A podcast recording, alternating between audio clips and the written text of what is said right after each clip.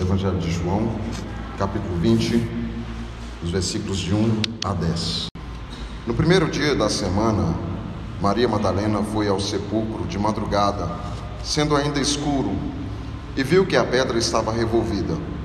Então correu e foi ter com Simão Pedro e com o outro discípulo, a quem Jesus amava, e disse-lhes: Tiraram do sepulcro o Senhor e não sabemos onde puseram. Saiu, pois, Pedro e o outro discípulo e foram ao sepulcro. Ambos corriam juntos, mas o outro discípulo correu mais depressa do que Pedro e chegou primeiro ao sepulcro. E, abaixando-se, viu os lençóis de linho, todavia não entrou. Então Simão Pedro, seguindo, chegou e entrou no sepulcro. Ele também viu os lençóis e o lenço que estivera sobre a cabeça de Jesus e que não estava com os lençóis, mas deixado num lugar à parte. Então, também o outro discípulo que chegara primeiro ao sepulcro viu e creu, pois ainda não tinham compreendido a Escritura que era necessário ressuscitar ele dentre os mortos. E voltaram os discípulos outra vez para a casa. Irmãos, o texto anterior a esse, no final do capítulo 19, relata a morte e também o sepultamento do Senhor Jesus Cristo, ainda na sexta-feira. Sepultamento este que fora realizado por José de Arimateia e também Nicodemos, conforme nós estudamos no domingo passado. Agora, nós estamos no domingo, no primeiro dia da semana. Mas e o sábado? Quais foram os sentimentos daquele sábado para os onze discípulos, para os outros discípulos, para os seguidores do Senhor Jesus Cristo, os de perto e aqueles que seguiam de longe e ainda aqueles que o seguiam de forma secreta? Quais foram os sentimentos para os amigos do Senhor Jesus Cristo? Marta, Maria, Lázaro, e quais foram os sentimentos daquela multidão que sempre seguia ao Senhor Jesus Cristo? Também pensamos nos sentimentos daquelas pessoas que, enquanto Jesus estava sendo julgado, gritavam: crucifica-o, crucifica-o, e que depois de verem o espetáculo da cruz saíram batendo nos seus peitos, com as mentes, as cabeças baixas, arrependidas, de tanta crueldade que viram naquele ritual da crucificação. Será que aquele garotinho dos pães e dos peixes soube da morte do Senhor Jesus Cristo? E o servo do centurião? Como aquele homem estava se sentindo após ter sido curado pelo Senhor Jesus Cristo? E o cego curado? Meus irmãos, é difícil mencionar aqui todo o sentimento de tristeza, talvez sentimento de arrependimento, sentimento de remorso, sentimento de frustração que estava sobre a vida de muitos naquele sábado. O sábado foi um sábado de tremendo choro, um sábado de muito medo para alguns que seguiam Jesus de perto e que agora estavam escondidos com medo das autoridades judaicas e também dos romanos. E também aquele grande sentimento de frustração que se abatera sobre alguns discípulos de Jesus. Naquele domingo, ainda no domingo, ah, mesmo sem saber do que havia acontecido de manhã, dois discípulos seguiam para a aldeia de Emaús e estavam tristes pela morte de Jesus. Mesmo no domingo, aqueles discípulos ainda viviam o sentimento da última sexta-feira e que se estendeu pelo sábado, chegando até mesmo no domingo no coração daqueles homens, e eles iam tristes, seguindo no caminho de Emaús, conversando com o próprio Senhor Jesus Cristo ressuscitado, sem se darem conta do que havia acontecido. Meus irmãos, este foi o sábado e o sentimento do sábado que se estendeu. Talvez o pior dos sábados até então para essas, essas pessoas. Imagine se alguém chegasse para essas pessoas e dissesse ali para eles naquele sábado: não se preocupem, não fiquem atemorizados, não fiquem tristes, não se encham de remorsos. é, Jesus Cristo vai ressuscitar amanhã. Essas pessoas não acreditariam. Com certeza, eles não haveriam de acreditar. Até porque o próprio Jesus já havia avisado isso aos seus discípulos e muitos dos seus seguidores, e eles não acreditavam. E não é nesse dia de grande tristeza que haveriam de acreditar, mas isso duraria até que surgissem as evidências da ressurreição. Aqui nós chegamos no lindíssimo capítulo 20 de João. Se os capítulos anteriores foram de muita dor, de muita tristeza, apesar dos grandes ensinamentos, agora este capítulo vai trazer-nos grande alegria, vai fazer com que nós possamos pensar realmente no significado daquele evento redentor, a ressurreição do Senhor Jesus Cristo. E esses versos de 1 a 10 mostram aqui as primeiras evidências e as primeiras testemunhas da ressurreição do Senhor Jesus Cristo. Então nós veremos que a ressurreição de Jesus deve nos levar a crer nele como nosso Senhor e como nosso Salvador. A ressurreição do Senhor Jesus Cristo deve nos levar a crer nele como nosso Salvador e como nosso Senhor. Versículo 1 diz assim: No primeiro dia da semana, Maria Madalena foi ao sepulcro de madrugada, sendo ainda escuro, e viu que a pedra estava revolvida. Eis aqui o primeiro dia da semana. No sábado judaico guardava-se o descanso e Jesus, meus irmãos, veio neste mundo para cumprir a lei, e ele sempre cumpre a lei. E veja bem que ao fazer isso, ao ressuscitar no domingo, Jesus encerra em si mesmo todo o significado do sábado. Ele toma para a sua própria vida o significado do verdadeiro descanso, a saber, o descanso como determinado na lei de Deus, mas a partir dali as nossas semanas seriam semanas diferentes. Isso porque o primeiro dia será o dia mais importante da nossa semana. Não agora o sétimo, mas o primeiro. O primeiro dia que aponta o início de uma nova vida, o início da igreja, o início da era cristã. Meus irmãos, tem muita gente que até hoje que pensa que a igreja se reúne aos domingos porque as pessoas do mundo simplesmente, em sua maioria, param aos domingos para descansarem. E é talvez por isso que muitos crentes veem o domingo como o mundo vê. Então, vem no domingo um dia completamente, plenamente negociável. Um dia ah, em que as minhas atividades podem ser é, quaisquer atividades que venham é, satisfazer a minha alma, que venham satisfazer o meu ser, sem terem necessariamente ligação com alguma atividade religiosa ou espiritual, ah, sem verem também essas atividades espirituais ou religiosas como sendo obrigatórias nesse dia. E se você me perguntar, pastor, essas atividades espirituais, elas são obrigatórias nesse dia? Sim, são obrigatórias nesse dia. A nossa confissão de fé, no capítulo 21, falando acerca desse dia, diz que esse dia é dia prazeroso, é o dia que nós tiramos para o nosso descanso das nossas atividades é, seculares, das nossas atividades comuns e ordinárias, para nos dedicarmos ao Senhor.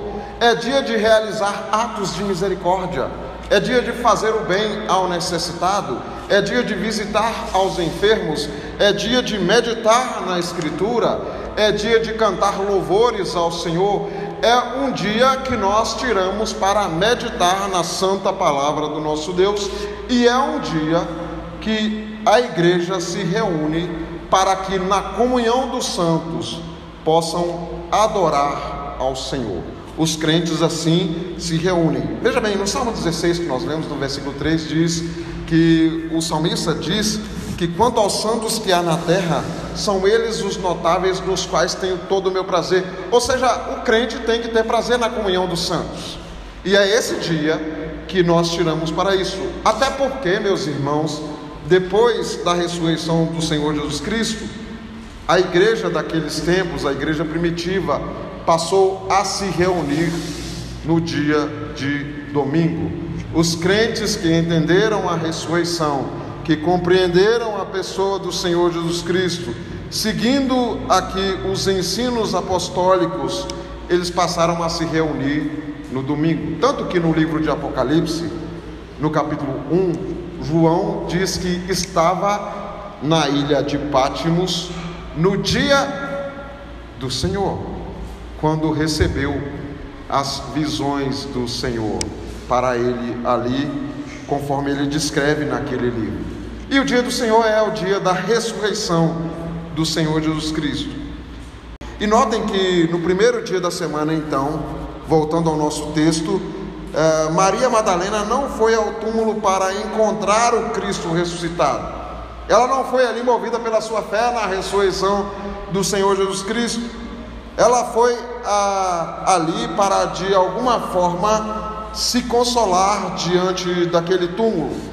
As palavras que o Senhor Jesus dissera acerca de sua ressurreição foram meio que caladas pelo grito da morte.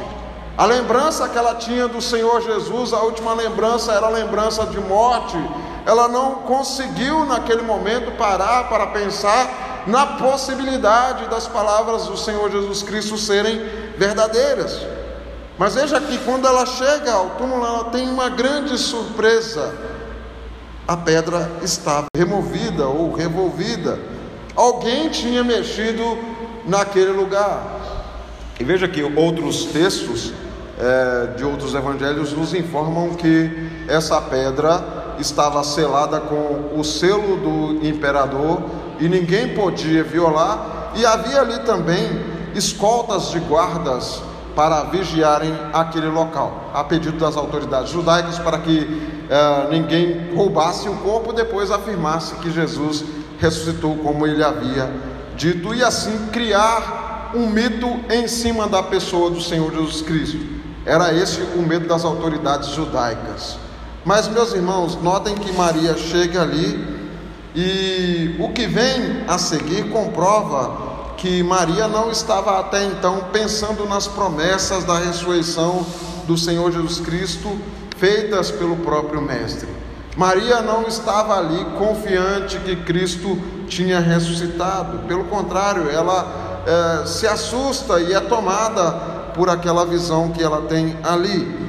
No versículo 2 diz assim: Então correu e foi ter com Simão Pedro e com outro discípulo a quem Jesus amava, e disse-lhes: Tiraram do sepulcro o Senhor e não sabemos onde o puseram. Ela vê a pedra removida e disso ela logo tira as suas apressadas conclusões. Ela chega para Pedro e chega para João. E ela chega e noticia que violaram o túmulo de Jesus e que levaram o seu corpo.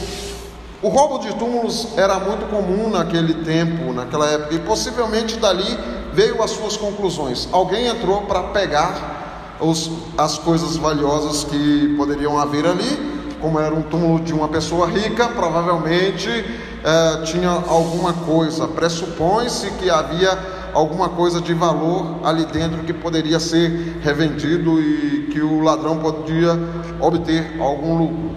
Veja bem que ela passa tudo como se fosse a absoluta verdade. Tiraram o corpo do Messias do sepulcro, tiraram do, Messi, do, do túmulo o Senhor e nós não sabemos onde o puseram. E passa como se fosse a verdade. Aquilo que ela vê, ela toma como sendo o fato principal. É, a partir da sua visão, ela mostra, ela diz, ela afirma que violaram o túmulo e que levaram o corpo. Mas o que ela tem de posse são apenas indícios. Ela não tem provas daquilo que ela está falando. Ela viu apenas a pedra removida, mas não sabe quem removeu essa pedra. E agora também ela não pode dizer quem tirou Jesus de lá. e é justamente isso que Maria Madalena estava fazendo, tirando conclusões totais, é, resolutas, a partir daquilo que ela viu de longe acerca do túmulo do Senhor Jesus Cristo. Tiraram ele de lá. A sua conclusão é óbvia a partir do senso comum. Jesus morreu e foi colocado nesse túmulo. Mortos não se locomovem sozinhos. Então, alguém o tirou. Essa é a conclusão de Maria. Notem bem, ela diz: tiraram, ou seja, ele foi roubado. Pessoas fizeram isso. Veja bem que os verbos estão no plural. Não sabemos onde o puseram, ou seja, ela conclui: houve violação, é preciso investigar, alguém roubou o corpo do Senhor Jesus. O coração de Maria, meus irmãos, está entenebrecido com todos os fatos desde a última sexta-feira. E na verdade ela não está errada.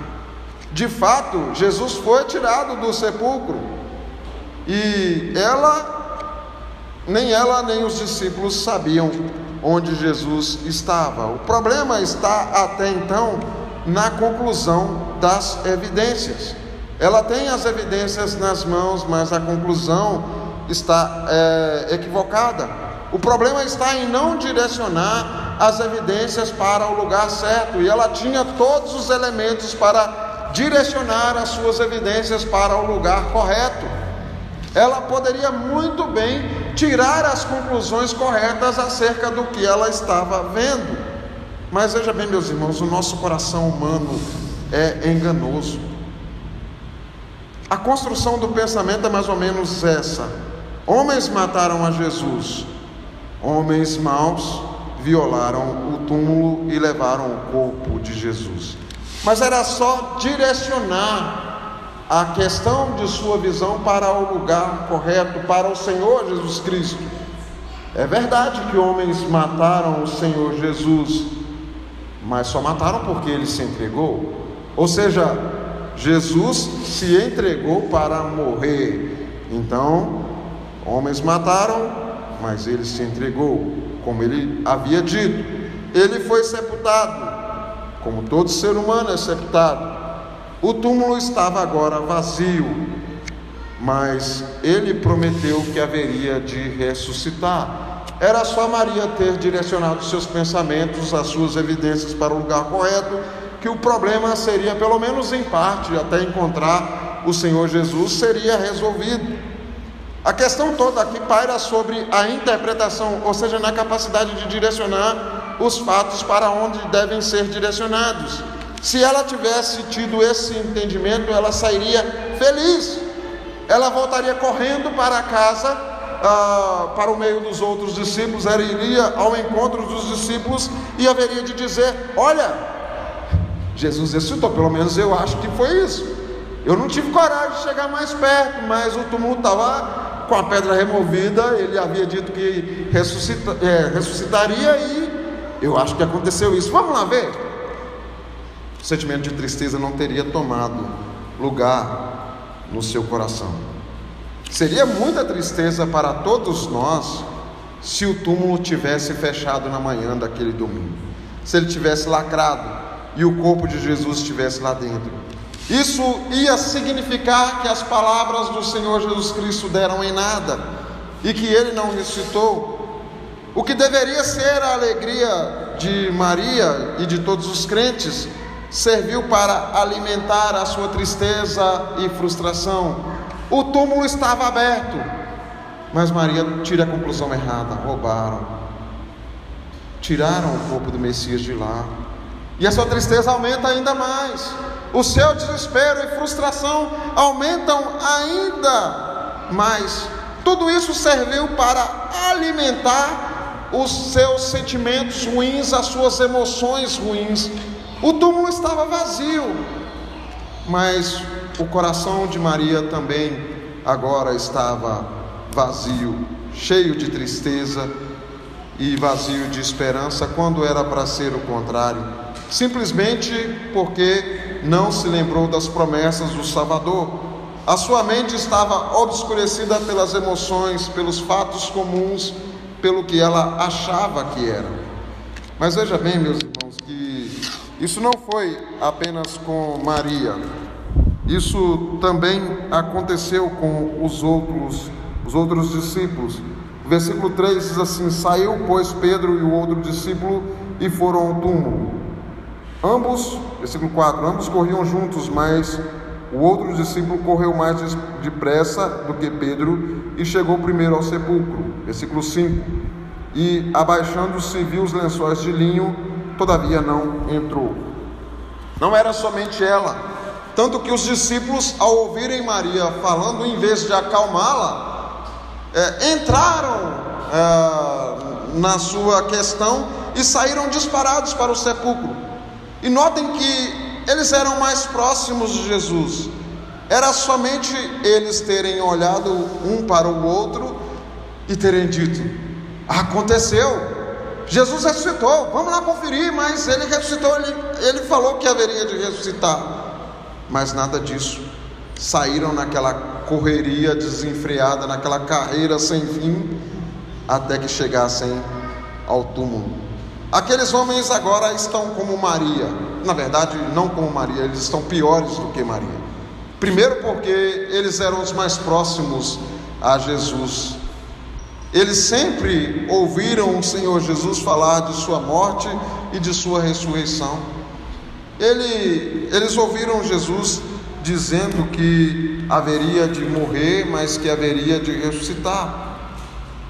Outra coisa que os torna, vamos dizer assim, é, piores do que Maria nesse sentido, é porque, como Maria acalenta ah, ali os seus sentimentos é, negativos, as mentes daqueles homens também estavam transtornadas, tomadas pela tristeza da morte, pelas emoções daquele dia, pelos fatos comuns.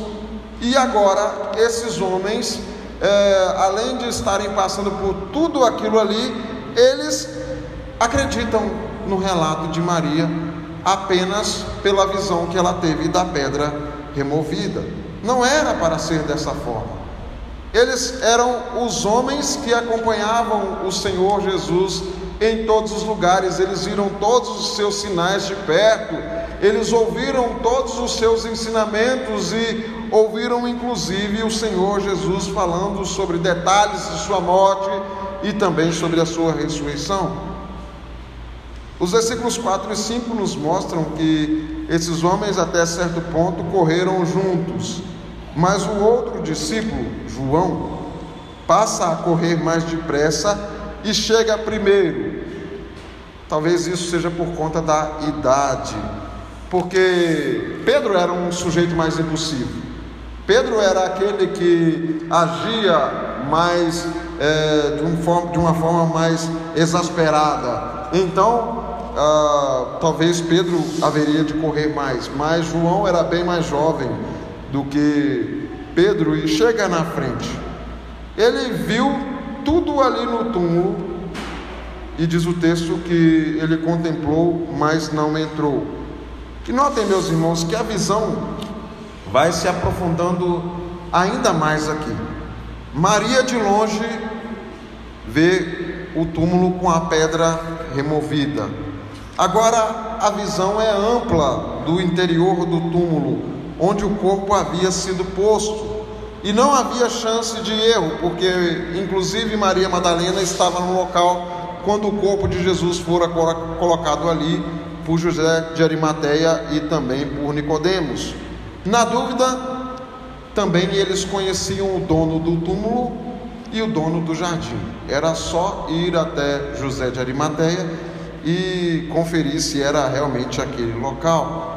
Isso para excluir aquela teoria do túmulo errado que surgiu séculos depois acerca da ressurreição do Senhor Jesus Cristo. E veja bem, meus irmãos, que os versos 6 e 7 também nos mostram uma questão muito interessante. Ah, então Simão Pedro, seguindo, entrou no sepulcro e ele também viu os lençóis e o lenço que estivera sobre a cabeça de Jesus e que não estava com os lençóis, mas deixado num lugar à parte.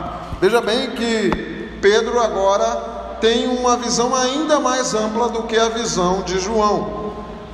Pedro é mais impetuoso, Pedro é mais destemido, Pedro é um homem mais impulsivo e entra dentro daquele túmulo e passa a observar de perto agora todos os detalhes daquela cena.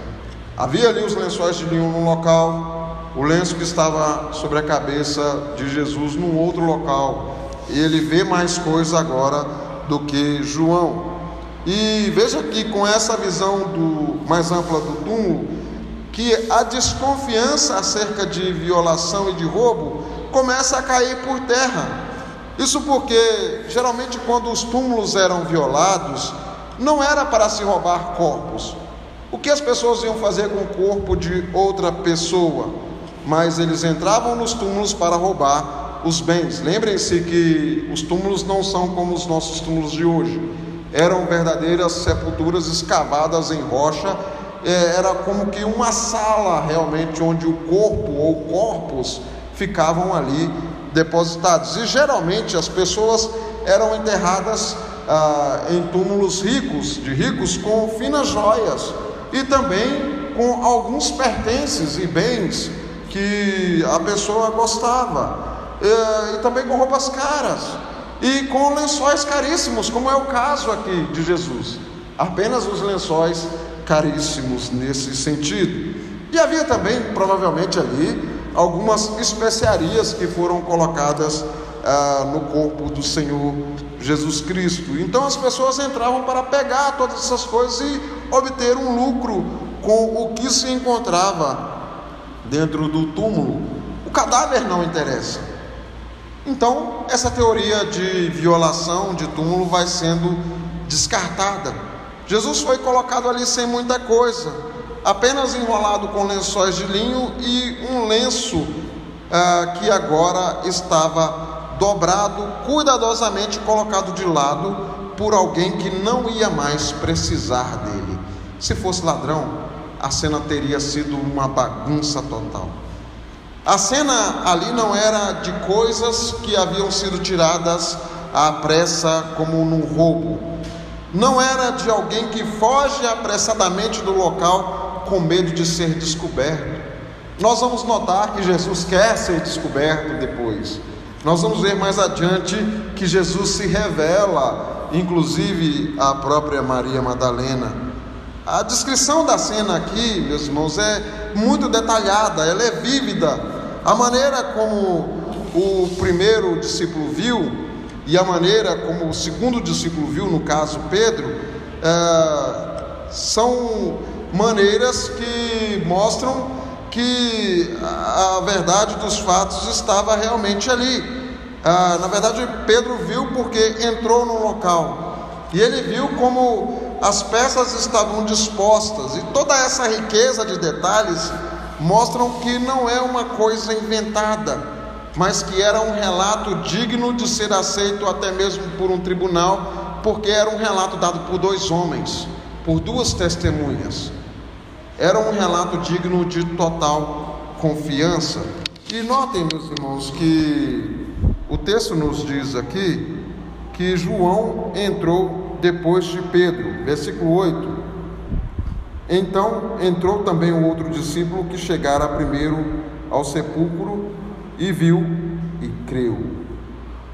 Veja bem que esse versículo aqui é de fato é, impressionante porque João entra depois de Pedro e ele relata que esse discípulo viu e creu. O discípulo a quem Jesus amava.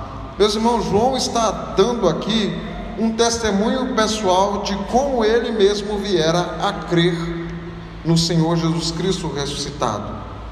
Ele está introduzindo aqui o tema da fé em Jesus Cristo ressuscitado, que vai atingir o seu ponto culminante no capítulo 20 aqui, no versículo de número 29. Quando Jesus está naquele diálogo com Tomé, ainda cheio de dúvidas, e Jesus pede para que Tomé coloque as mãos em suas marcas, nas suas cicatrizes. E Tomé diz: Meu Senhor e Deus meu. E Jesus considera de fato a confissão de Tomé mas responde para Tomé: Porque me viste, creste? Bem-aventurados os que não viram e creram. Veja bem, meus irmãos, que ninguém chegou a crer em Jesus Cristo porque viu o seu cadáver. Isso porque um Cristo morto não salva ninguém. Um Cristo morto não traz sentido nenhum à história do cristianismo. A história não tem um sentido espiritual que seja real, que seja palpável, que seja verdadeiro. A maioria das primeiras pessoas que vieram a crer em Cristo Jesus ressuscitado, creram não porque puderam uh, ver ali o seu cadáver, mas creram porque, assim como Tomé, viram Cristo vivo depois de ressuscitado.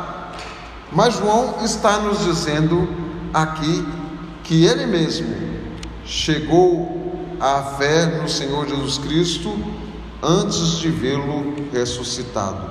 João está confessando: Eu criei que Jesus Cristo havia ressuscitado. Naquele momento, eu criei. Ali dentro daquele túmulo, por causa de tudo que eu vi, eu criei no Senhor Jesus Cristo ressuscitado. Ele viu o túmulo vazio, viu os lençóis de linho, viu o lenço e creu. Ele não encontrou, não esperou encontrar Jesus ressuscitado para crer. Naquele momento, ele creu. Mas observem, isso não é tudo. Verso 9 diz assim: Pois não tinham ainda compreendido a Escritura que era necessário ressuscitar ele dentre os mortos. Observem a informação. Eles não haviam compreendido ainda a Escritura. Não nos é dito aqui que eles não haviam compreendido aquilo que Cristo disse, mas eles não haviam compreendido a Escritura. O próprio João relata aqui ainda a fraqueza, a, a sua fé a, não tão formada assim. A questão aqui é anterior a Cristo. É lógico que João escreve este evangelho muito tempo depois, e agora ele confessa. Ele podia muito bem ter disfarçado, não ter colocado essa informação aqui, mas meus irmãos, João está escrevendo para que as pessoas creiam. Ele está mostrando que a fé, ela pode ser um tanto quanto gradativa nesse sentido. Ele tem princípio de fé ao encontrar o túmulo vazio, mas até então não havia crido de forma total, ah, de forma objetiva, de forma plausível na ressurreição do Senhor Jesus Cristo. Então a questão aqui é anterior a Cristo. Isso porque o judeu que esperava o cumprimento de todas as coisas na pessoa do Messias já tinha promessa suficiente para crer em sua ressurreição. O Antigo Testamento já apontava para isso, mais especificamente no Salmo 16, no verso 10, conforme nós lemos a nossa liturgia. Pois não deixarás a minha alma na morte, e nem permitirás que o teu santo veja a corrupção. Davi, naquele tempo, já tinha fé suficiente para crer na ressurreição do Senhor Jesus Cristo, inspirado por Deus, escreve o cântico do Salmo 16. Mas Pedro e João, que estiveram com Cristo, ouviram a Cristo, eles não haviam ainda compreendido a Escritura, e João confessa isso aqui. Ninguém creu totalmente, ninguém compreendeu totalmente, inclusive eu. Veja bem, meus irmãos, que João faz isso aqui coloca aqui de forma explícita a sua falta de entendimento. O que Cristo fez é, com aqueles homens foi realmente mostrar o que haveria de acontecer, mas porque as Escrituras diziam isso acerca da sua pessoa. O que Cristo diz acerca de sua ressurreição já havia sido dito antes no Antigo Testamento. O que ele faz agora é trazer maior clareza, é mostrar numa dimensão muito maior, muito mais é, dinâmica a promessa que a Escritura fazia acerca de sua própria pessoa. Veja bem que Jesus Cristo não está dizendo nada que não havia sido dito antes. Isso já havia sido dito mil anos antes da sua ressurreição, e agora Jesus diz, e Jesus realmente é, ressuscita. E veja que é dito que eles não haviam compreendido. Veja bem que eles não eram ignorantes. Não é dito que eles não conheciam a Escritura, mas é dito que eles não fizeram a determinada ligação, eles não direcionaram o conhecimento para a pessoa é, correta, para a direção correta. João está confessando que até o presente momento, inclusive ele não se apercebeu dessas coisas. Até aqui nesse ponto, João está dizendo: a minha fé era baseada ainda no que eu tinha visto no túmulo. Eu cria baseado no que eu vi no túmulo e não fiz ligação com a Escritura. No versículo 10 diz assim: E voltaram os discípulos outra vez para a sua casa. Talvez aqui para muitos há apenas uma informação de que eles viram que João creu e voltou para casa. Pronto, mais nada.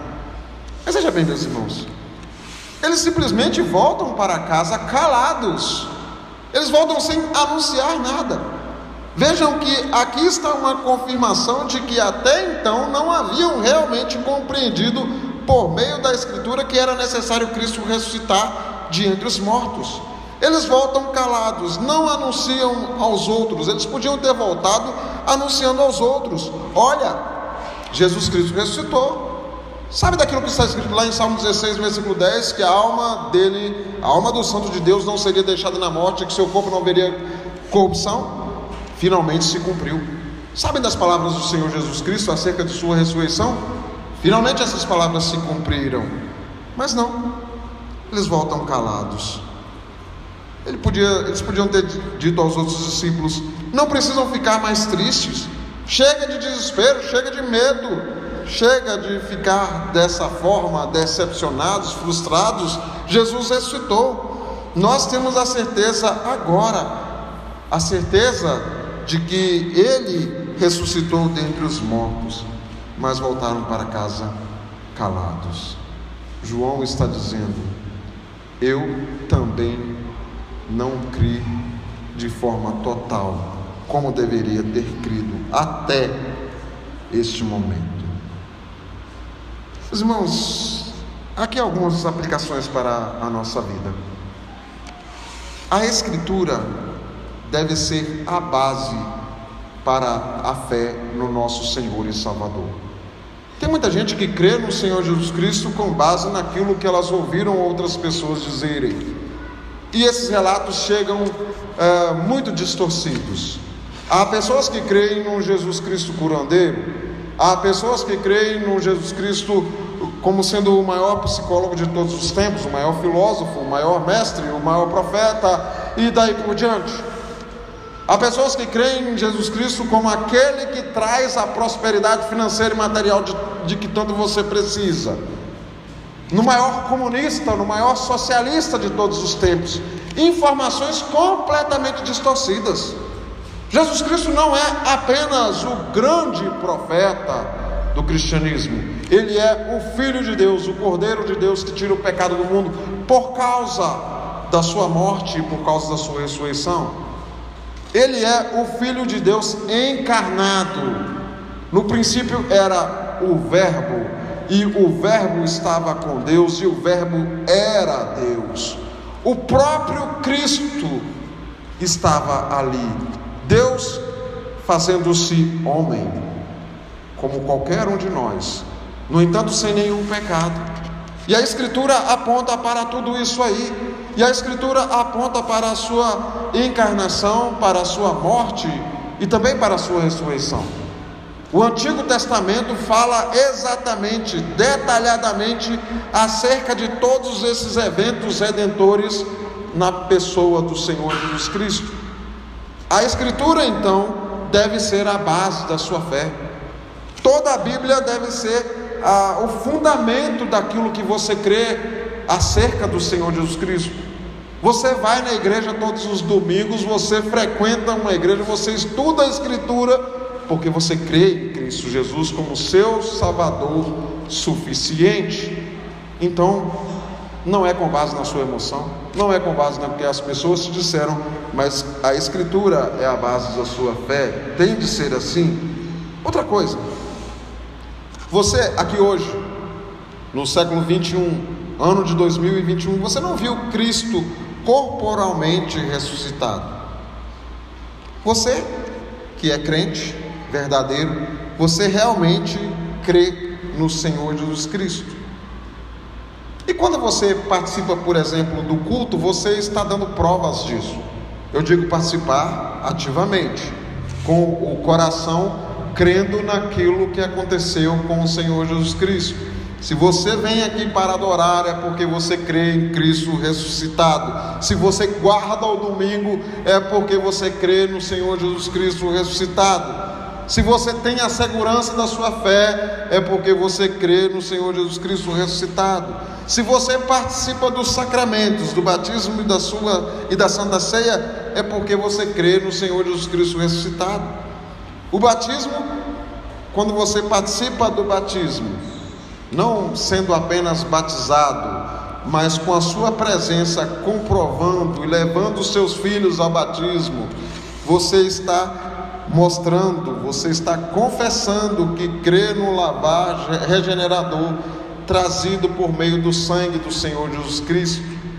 Quando você participa da Santa Ceia, você crê, está afirmando crer que Jesus Cristo ressuscitou, que ele se faz presente em nosso meio e que ele voltará em carne para buscar a sua igreja. Quem crê em Cristo ressuscitado, meus irmãos, tem prazer na comunhão dos santos, tem prazer no culto, e nada o demove desse sentimento.